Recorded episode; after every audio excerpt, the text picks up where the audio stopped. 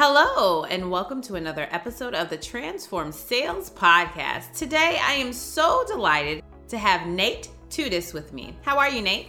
I'm doing well. Thanks for having me. Let me tell you guys a little bit more about Nate. He is a 15 year sales veteran who's regarded as an expert in sales, sales process, and strategy. As head of partner success at Membrain, Nate works with some of the top sales consultants across the globe to elevate the sales profession. His efforts focus on helping sales teams improve efficiency, increase effectiveness, and exceed sales targets through opportunity management and process execution. Having worked with hundreds of companies across 17 countries to implement CRM sales process and embedded training, Nate has a unique skill set when it comes to getting the most from your technology. So tell us about this amazing career that you've had hundreds of companies, 17 countries. How did you get started and how did you get to where you are today? Yeah, so how I got started actually was probably different than most people. I, like many people in sales, didn't think I was actually going to be in sales. I didn't really want to be in sales. My dad was a career salesperson and a VP of sales all my life growing up. So I I originally went to college for a semester and then dropped out and joined the Marine Corps. And when I was in the Marines, I was uh, in the reserve, so I had a civilian job where I toured around the around the country. Basically, I hit all lower 48 states five six times every year, where I was installing fall protection. And at the end of all those installations, we had to train everybody that was going to be utilizing the system because it was a safety system, so there were things involved that they had to know about. And after seeing me do some of the trainings a few times, the owner of the company said, "Hey." You interact really well with people. You're comfortable on a stage. Like, you should really be in sales. And so they started me in sales. And so I did that for a few years before the travel kind of got to me a little bit. I had just recently gotten married when I started in sales. So I was still traveling four or five days a week. And uh, we decided to get something closer to home. So I went into distribution sales at that point and um, was with one company for a little while and then jumped to a packaging distribution company. And that was where I actually got started in sales management. So I started there, worked there for a year or two before they moved me into the sales management role, and then um, went into sales management. From sales management, I actually got involved with Membrain, had a few failed CRM implementations, and after a little while, brought Membrain into things. And then um, from there, I went to being a consultant, a sales consultant for a year or so. And then Membrain approached me about actually joining their team. And so, right in the midst of COVID and everything, I had separated from that sales consultancy that I had joined. And uh, Membrain approached me, and I joined their team. And now head of partner success, uh, working with partners all across the globe to help implement sales process and more effective execution. Wow. So you've definitely lived the life, as I like to say, right? Yep. You're not just coming from um, this CRM implementation and process from like a theoretical, I built the software view, which a lot of people that work within CRM organizations are. But let's mm-hmm. take it back a, a little bit. So, when you were a field salesperson, what were some of the, the things that you really despised about having to travel and be in the field? Oh, so I actually enjoyed the travel a fair bit until I got married. and then once I was married, it was a lot of there was so much time spent actually traveling. And back then, this was let's see, this would have been 20 2008 2009 timeframe that I was doing some of this stuff. And so one you had the recession which that was going on at that point, but for me in the field that I was in it was safety, so it was kind of something that OSHA mandated you did. So our field wasn't affected that much, to be fair. But you had where you would schedule an appointment, you would fly across the country to go meet with someone, you would get there, and they would be like, hey, something came up, I'm not able to meet with you. So that was something that I just really did not care for and implemented in my process where I would get much more intelligent about actually sending information ahead of time and saying, hey, I'm going to be flying out to meet with you next week and making sure that that was just part of my own process. But really, I, I was pretty blessed in that I just enjoyed the sales process. I enjoyed the fact that because I traveled so much, I got to work with people in the Northeast, which has their own unique way of selling to them. I got to work with people in the South. I got to work with people on the West Coast. I mean, I got to kind of get all the different flavors of the United States and figure out how I had to adapt or shift my selling style to cater to those individuals. So it's kind of fun. I'm just a little bit biased just because I came from the field sales world too. And mm-hmm. I think that that carrying the bag, being in the airport on Monday, coming back on Thursday, Friday, figuring out how to do things in the hotel, servicing clients, that whole world. it really teaches you like these grassroots, like how to actually be a salesperson, right? Mm-hmm. No shade to people who are in SaaS or inside sales. But for me, I know the lessons that I learned being a field salesperson and how my time management, because it's like you can't wake up, catch a flight, go meet with a bunch of customers, and drive somewhere else, be in the hotel, and do all of those things and not have to do the paperwork, not have to tap into the CRM, not have to follow up with your other customers if you don't know how to manage your time. So I Yep. really think that starting your career as a field salesperson gives you that oomph. Yeah, and you know what? That's actually a really, really valid point because one of the things that I actually work on with new sales reps is I'll ask them how they value their time and have they ever actually gone through the calculation of figuring out like how much their time is worth and then analyzing what they're spending their time on. And Wesley, I'm shocked at how many people actually haven't gone through that exercise. And when you run them through it and you're like, okay, so maybe it would make sense to actually structure your time in a way that actually gets you the highest level of productivity. I remember when I when I moved into the packaging company, Zoom and WebEx and stuff like that were still kind of a little bit on the edge a little bit, I guess you would say. Not a lot of customers were like terribly familiar with it, but I covered pretty much the entire lower part of the state of Wisconsin. So I could at times have one customer that was a 4-hour drive away from my house cuz I'm in the southeast corner of the state. And I remember like setting up Zoom calls and I would have other team members that were like, "How did you get so many calls in in a day with your customers?" And I'm like, "Cuz I asked them if they'd be willing to Zoom to talk about the challenge they had." And I would only make those field visits when I absolutely had to because it was that value of time and effectiveness and what you could do from that. So, I never actually thought about how being a field sales rep does kind of instill those disciplines in you, but it's an excellent point because it, it is something that when you're a field sales rep, you have to learn how to manage all those different things as well. I have a, a really funny story of a when I was a, a instrument salesperson. I literally sold an entire instrument like via email, like you know when people actually read emails and it wasn't like a cold thing. And so everything went through email, and then I went to do the training after the instrument was sold. And the person he he looked at me and he was like, I'm sorry, but part of my shock this whole time, I thought that you were a man because your name, it, it seems kind of masculine. but to me, it was funny. I was like, nope, ah, this is who I am. like literally, I sold that whole hundred thousand dollar piece of equipment via email. And this is way before like the times of the Zooms and the Skype and all of that because Yep. of, as you talked about, you mentioned like that value, solving his problem, making sure I was connected with him, him with the right solution.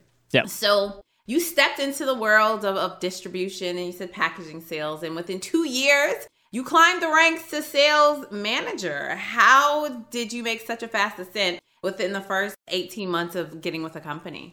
Well, so to be perfectly fair and transparent, my dad was the president of that particular company, so I'm sure that had something to do with it. The other piece to it, though, was that I had always had kind of a passion for coaching. And I, I developed that passion for coaching when I was actually in eighth grade. I can remember it vividly. I had a, a basketball coach at the time who was just like, you know, you, you seem to have kind of a knack for not just like telling other players on the team what to do, but actually going up and helping them to process what's going on in a play and why it's important that they make this move or they make that move. And he was like, I really think you should read this book. And he gave me a book by Coach Mike Krzyzewski, Coach K from the Duke Blue Devils. And I just fell in love with coaching at that point. So I always wanted to kind of work my way into that role because to me, sales and coaching are symbiotic in a way. Like sales, leadership, and coaching, I always say that they're kind of the same, they're different faces of the same coin, so to speak, because when you're selling to a customer, if you're doing it in the most effective manner, you're actually coaching them through their process to make a purchase, right?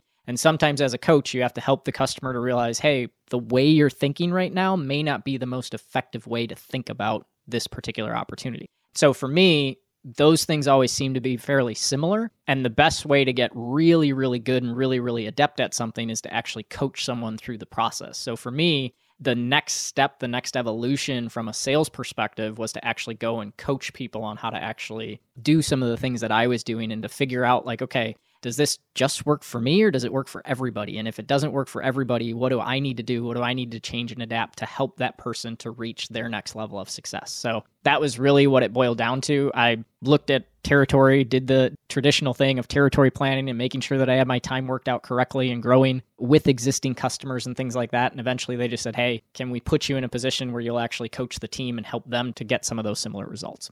Mm, you're bringing me back to a lot of old memories because I'm thinking of my time as a, again, a field salesperson. And one thing that a lot of people do wrong in these type of sales is they like to go directly to the top where they want to talk to purchasing. They want to do all these things. And it was always my view like, no, I need that. I now I didn't have a word for it back then, but I call they're my internal champion, right? Like, mm-hmm. and I need that internal champion. I need to educate them on the reasons why this is good, how they should use it, and then I have to coach them on asking their boss for approval. Then I have to coach them on getting this through purchasing. And, you know, if we have to do anything in terms of legal terms or all those little bits and pieces, it is literally my job to coach them up. And yep. the same thing you're doing as a manager, right? You have your salespeople and they're faced with a problem and you don't do it for them. You don't just mm-hmm. give them the answer. You coach them through it. You help them find the solutions. You let them, sometimes you have to kind of let them fall a little bit so that the next time they don't fall the same way or they don't make the same mistake. But again, yep. when we take those key lessons that we've learned as a salesperson and apply them to being a good sales manager and sales coach, that's what changes how we lead. And so yep. this goes into something that is a controversial topic. I feel that you should have some type of selling experience to actually manage salespeople. What do you think about that, Nate? I would certainly agree. Um, I would agree, but I would also say I don't think that you necessarily need to be the top best salesperson per se in order to be the sales manager. Because I think that's another mistake that's made where they'll take the top salesperson, they'll be like, oh, you're an absolute rock star. He or she should go into that role and be the sales manager. But the skill set of being a sales manager and a sales coach are completely different than being a top sales professional. Not saying they can't be the same, but even just look at sports as an analogy perspective. Some of the best athletes in the world are not the greatest coaches. If you look at like Michael Jordan and just um, I forget what the the Netflix special is, but if you watch him, it's like you would not want him to be the coach. um, great basketball player, not necessarily the greatest coach. You look at Steve Kerr though, and Steve Kerr played a, a very important, but one would consider a minor role compared to Michael Jordan, Scottie Pippen, some of those guys played a very important role but from that role he was able to actually see like what the differences were within the team. And when you take that it's very similar in the sense of the person that's the top performer isn't always going to be the best sales manager or the best sales coach. However you do need experience from a selling perspective in order to know what are the key things because just take time management like we've been talking about. Managing your time as a salesperson is completely different than managing your time in almost any other role than maybe a solopreneur i would say Absolutely. And I'm going to dig into that top salesperson misnomer because um, let's be honest, as a top salesperson, you're kind of selfish. You're kind you're just a little bit all about me, right? Mm-hmm. Because it's like, okay, I'm at the top. I'm the king. I'm the queen of this domain. I can do whatever I want. I don't have yep. to follow rules. I don't have to do any of that stuff. And then they yep. take all of that bad behavior into leading their team. And then they're like, well, why aren't you guys listening to me? I don't understand. I don't mm-hmm. understand mm-hmm. why, but I asked you to do this. And it's like, yeah, because you're not doing it. So, yep. really, that is a huge misnomer. But I do think that you need to have been a salesperson because it is very, very difficult for you to tell me to do something that you can't give me personal experience. You can't really tell me why. Why mm-hmm. do I need to update the CRM? Why do I need to make a call report? Like, why does that even matter? And a lot of times, if you don't have that experience, you're speaking from a theoretical background. Now, I mm-hmm. have met some exceptions to the rule where there are people who have not, you know, carried a bag and they are good leaders, good sales leaders, but they have slightly different skill sets. And I will say, maybe this is again my bias, you know, these have actually been technical people, like, you know, people who come from engineering background or um, a technology background. And so they were on the other side of the business, right? Mm-hmm. So it's like, you got to have something. And yep. even when I hire salespeople, I'm like, you got to have something. Either you got some technical knowledge or you have some sales skills, but you can't just be have none. Right? You can't right. just come from finance and not understand the product or understand how to sell. So yep. okay, I was on my, my whole soapbox there for a while. so no, it's, it's, uh, it's perfectly valid points though, because one of the things that you have is like from a selling perspective, there's certain fundamentals that you have to know, and you also have to be able to, especially when you're coaching and when you're leading, you have to be able to translate to use. I, I think it was Zig Ziglar that that informatized the phrase. However, I would say that. Um, but WIIFM of what's in it for me, and there are so many times where whether it's that top salesperson, because I've had people that I've talked to that they were a top salesperson, they went into the management role, and then they're like, I don't get why the salespeople aren't doing what I'm asking them to do. And it's like, well, have you translated that information for them so that they actually understand here's why that's important for you. Here's why that's important for the customer. Here's why that's important for the entire organization as a whole versus just dictating and telling them what they need to do. You bring in someone from finance or a background from that perspective they're going to get into the numbers and the metrics and be like, hey, this is what you need to do. And it's like, well, if you can't relate that for the salesperson, then the why that's there is missing. And if there's no why, the salesperson usually is going to be like, oh, I don't feel like doing it because it's just a bunch of dictatorial stuff and I'm not going to go through that process. So it's Definitely. just like a, a, check the box, right? It's like, okay, I'm just checking the box and it doesn't actually, this isn't helping me achieve any of my goals. This isn't helping me get any closer to making money or doing anything that I want to do. So why should I do it? Um, but you know, on the on the other side, I have worked with sales leaders that have been top salespeople, and they're like, I just want to be good, and I don't understand why. And so that propensity to change, that propensity to develop that, okay, I was a good salesperson, but I am a horrible manager, and I want to be a good manager. That mm-hmm. really helps them when they peel back the veil and sometimes, unfortunately, I work with those sales leaders and we're like, yeah, you're better off back as an individual contributor. This is not how your skill set is best being used. Mm-hmm. And mm-hmm. you're doing yourself as well as your team a disservice by forcing a square peg into a round hole. Yeah. And there's, to your point from the initial part where you started off with, that there's a certain level of selfishness that you have to have to be that top salesperson. And as soon as you step into that leadership role, as soon as you step into that manager role, there's a dynamic that has to shift to where it's no longer about you.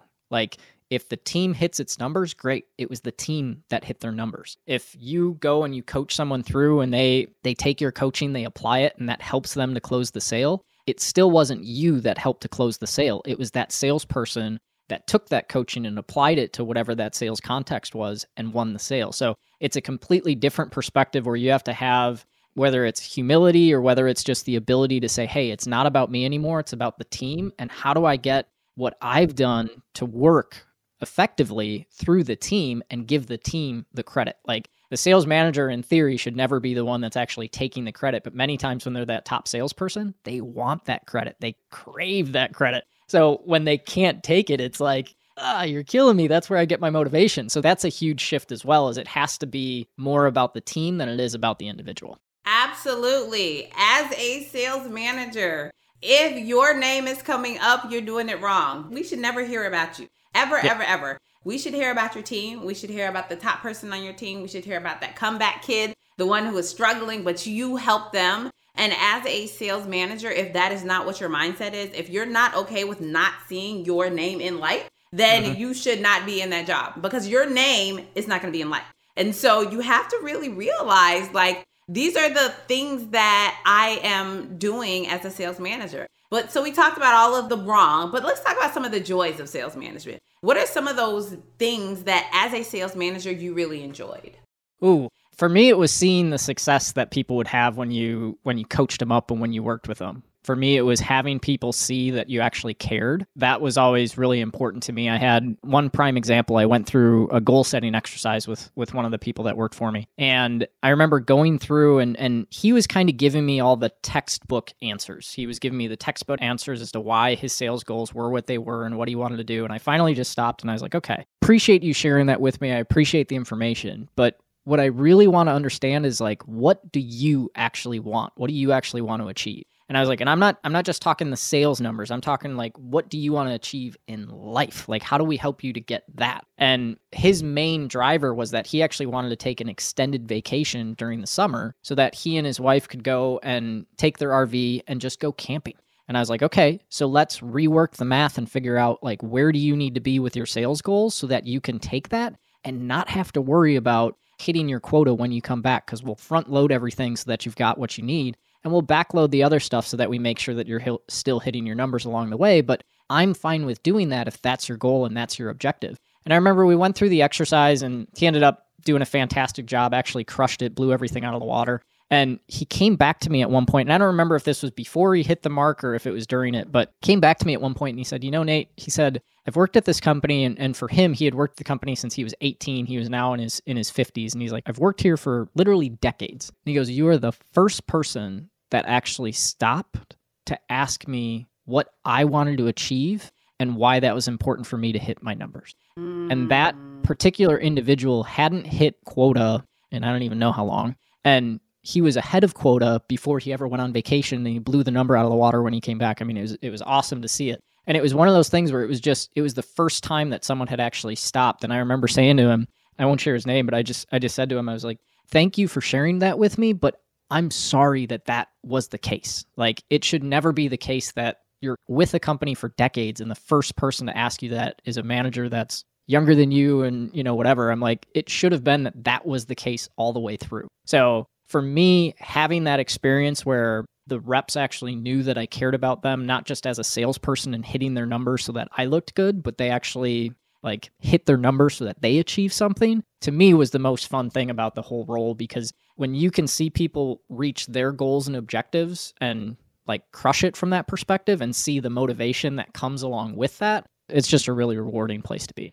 Mm, and you tapped on something that is so important that as sales managers, we don't realize. It's not really always about the money. And it's mm-hmm. so many times people have goals, they have things that they want to achieve, things that they want to do in life. And we gloss over that, right? And we're so mm-hmm. focused on hitting the number. But that salesperson, like it, we were just talking about that comeback kid that's never hit their numbers that's never done anything, never seen their name in lights, mm-hmm. that person that is able to hit quota that one month, and then the next month they hit quota, and before you know it, they're at the top of the leaderboard. They're going double digits. And the really cool thing about that comeback kid, if you will, well, is that they understand the let me reach back, let me help somebody else, right? Mm-hmm. They get that piece. And yep. so, ah, I just love that.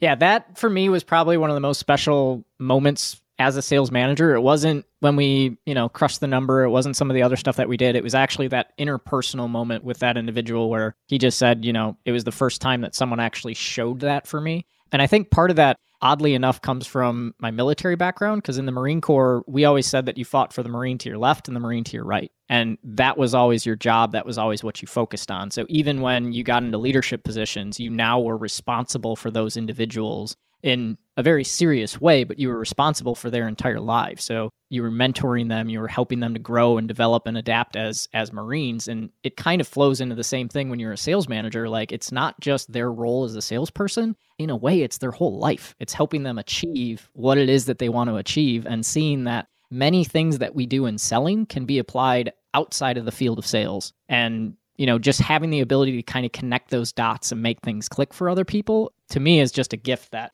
we're very privileged to have when we're in those leadership roles. Mm, I love that. I love that. I love that. So tell us about what you do because we talked about process a little bit. So how does sales process, how does that play into showing up and leading the best way? It's a really good question. I think from a leadership perspective, it's making sure that from a sales process perspective, it's making sure that the salesperson understands that there's an art and there's a science to selling. But when you follow the sales process effectively, you can better manage your deals and your opportunities. And you can do it in a way that my sales coach uses the phrase, and I've kind of adopted it, which is vicious disqualification. So we talked earlier about managing your time and putting a value on your time. Well, there's time for you, and there's also time for the customer. So when you can be in an early stage of the process and making sure that you're capturing the right information, but also making sure that the customer is getting the right information that they need because sometimes they haven't thought through the entire process. There's a problem and they're just told to fix it. So they go and they just start researching and finding out what tools they may need to purchase or what software they may, may need to buy or whatever it may be. And what I found is actually going through the process and actually helping someone to work backwards from the purchase of, okay, so if you buy this thing, what actually happens a year from now? Like, how would we know that it was a successful thing that we've done? And working back through that process, one helps the customer, but it also helps you as the salesperson to figure out, am I the right solution for this particular customer? Many times, if we're not following a sales process effectively, we get to the point where we think in our heads that we're the right solution. We think that we're providing the customer with what they really need. We put a quote together and we send that to them, but it's really a quote and hope. It's we're sending it because we're hoping if we send it, we think we figured things out in an effective way and that it's going to be the right solution for the customer. But we haven't done the discovery at the right point in the call and really challenged both ourselves, our thinking, and the customer and their thinking to figure out are we actually the right fit for each other to accomplish what it is you're looking to do. When you have a sales process, you can do that effectively in the right order, but then also as a sales manager and as a leader, you can go back and figure out, hey, we've moved this further down the line than it really should be. You know, what questions can we go back and ask this customer because we're missing this, this, this, and this? Can we go back and can we say to the customer, hey, you know what? I got to be honest. I don't think we really understand exactly what it is that you're trying to achieve. Here's what I think it is, but can you fill me in? Because there's a couple of gaps here. Customers, 99 times out of 100, are happy to have that conversation and happy to inform us of the information we're typically missing. But for whatever reason, as salespeople, we're afraid to do that. So when you have process in place, it can help to highlight when we're just going by our own biases and when it's actually a matter of fact that we need to go through that process. Mm. For me, I always like to say that everything is in the conversions. Let's coach to the conversions. Let's not think about, okay, this is our close rate or this is this or this is that. Okay, if we have one stage in the process where our conversion rate has dropped down, let's coach there.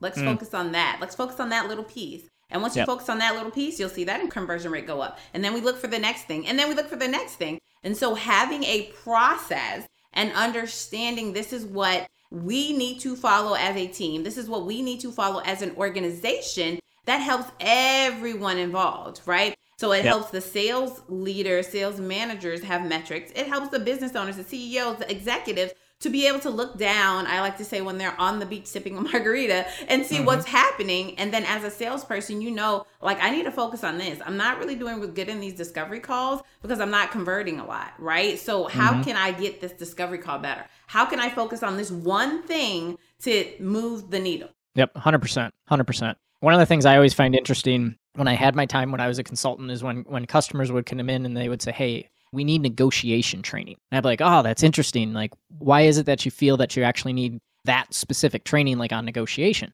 And they would always come back and say, well, you know, deals are getting stalled in the pipeline, or, you know, this is happening or that's happening. And it's like, well, if we look earlier in the process, we're not actually capturing the right information to begin with. So you don't really need negotiation training. What you need is to focus on discovery, right? And to your point, that conversion. And when you have one of the things that that's really helpful about a process is it can also help to figure out what are the gates to determine should this convert from one stage to the other. Mm. And many times that conversion is happening, but it's happening because the salesperson's checking a box and they're saying, Yep, I'm moving it from stage two to stage three, but there's no gate to actually determine should this have gone there or not. And um, yeah, one of the most effective things that you can do is look at those different conversion points and figure out like where do we actually need to work. And one thing that I actually like in Membrain that I used when I was a coach from a sales management perspective, we have the performance view where we look at different conversion points. We look at sales projects that are being added into the pipeline. We look at what your win rate is. We look at what your average deal size is. We look at the sales cycle length. And I always like to look at it and say, okay, so what's the goal that you actually want to increase, you know, decrease in the case of sales cycle length, but what is it that you actually want to work on this quarter? For a salesperson. And if they say, well, I want to increase my win rate, then you can go into their deals and figure out where is that conversion getting stuck. And then you can coach to that because that's what's going to have the long tail effect on helping them to increase that win rate. Awesome. Awesome. I love it. I love it. I love it. This conversation has just given me so much life. So, you've had such an amazing career where you've made a lot of impact um, and you've influenced a lot of people and processes and, and companies. Can you share an experience with us, either personally or professionally, that has impacted the way that you lead?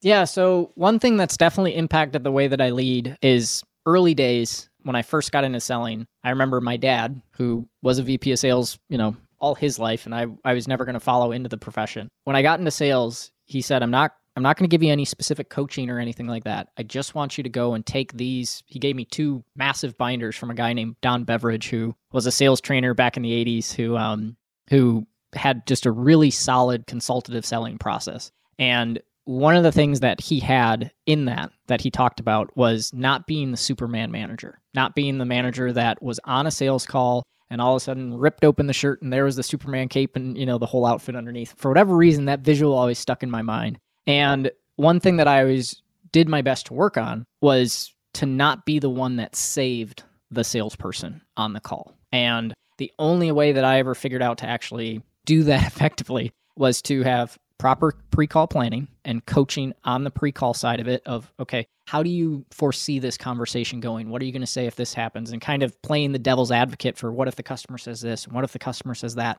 and coaching the salesperson through at the front end then having them go through the call and then following up at the back end without stepping in in the middle of a call and saying well you know looks like the salesperson's going to lose this one so i'm going to dive in but that always had a huge effect and i can remember it took a little while because salespeople get so used to that sales or Superman manager, I'll call it, that they almost get into a call and they'll bring the manager on the call with the idea of, I'm not going to have to sell. I'm going to bring my manager on this call. I'm going to start things off. And if it starts going sideways, the sales manager is going to jump in and they're going to take over. But when they start to realize that that's not your role, that you're actually there to help them grow and improve and get better, you see them start to take that personal responsibility and you start to see them actually grow as salespeople and start developing those things. And that that for me affected the way that I led in that in that way because so many times the example that we see from other sales managers is to go in there and you know rip open the shirt and there's a Superman cape and they they save the sale. And whenever I see that, I just cringe a little bit because I'm like, you're not letting them grow.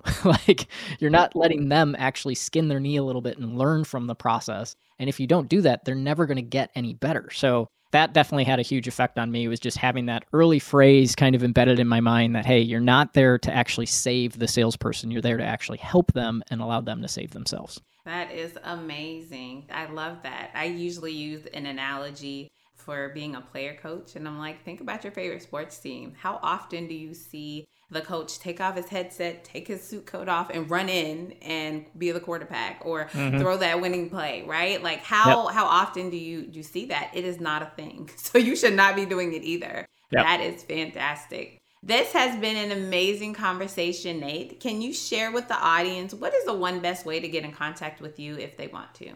Yeah, so best way to get in contact with me is just search my name on LinkedIn, Nate Tutas, T U T A S on LinkedIn. Connect with me there and happy to talk about anything sales, sales process, or anything you want. Thank you so much, Nate. You have definitely provided us with your time, your talent, your expertise, and I will be forever grateful for this conversation. Thank you so much again.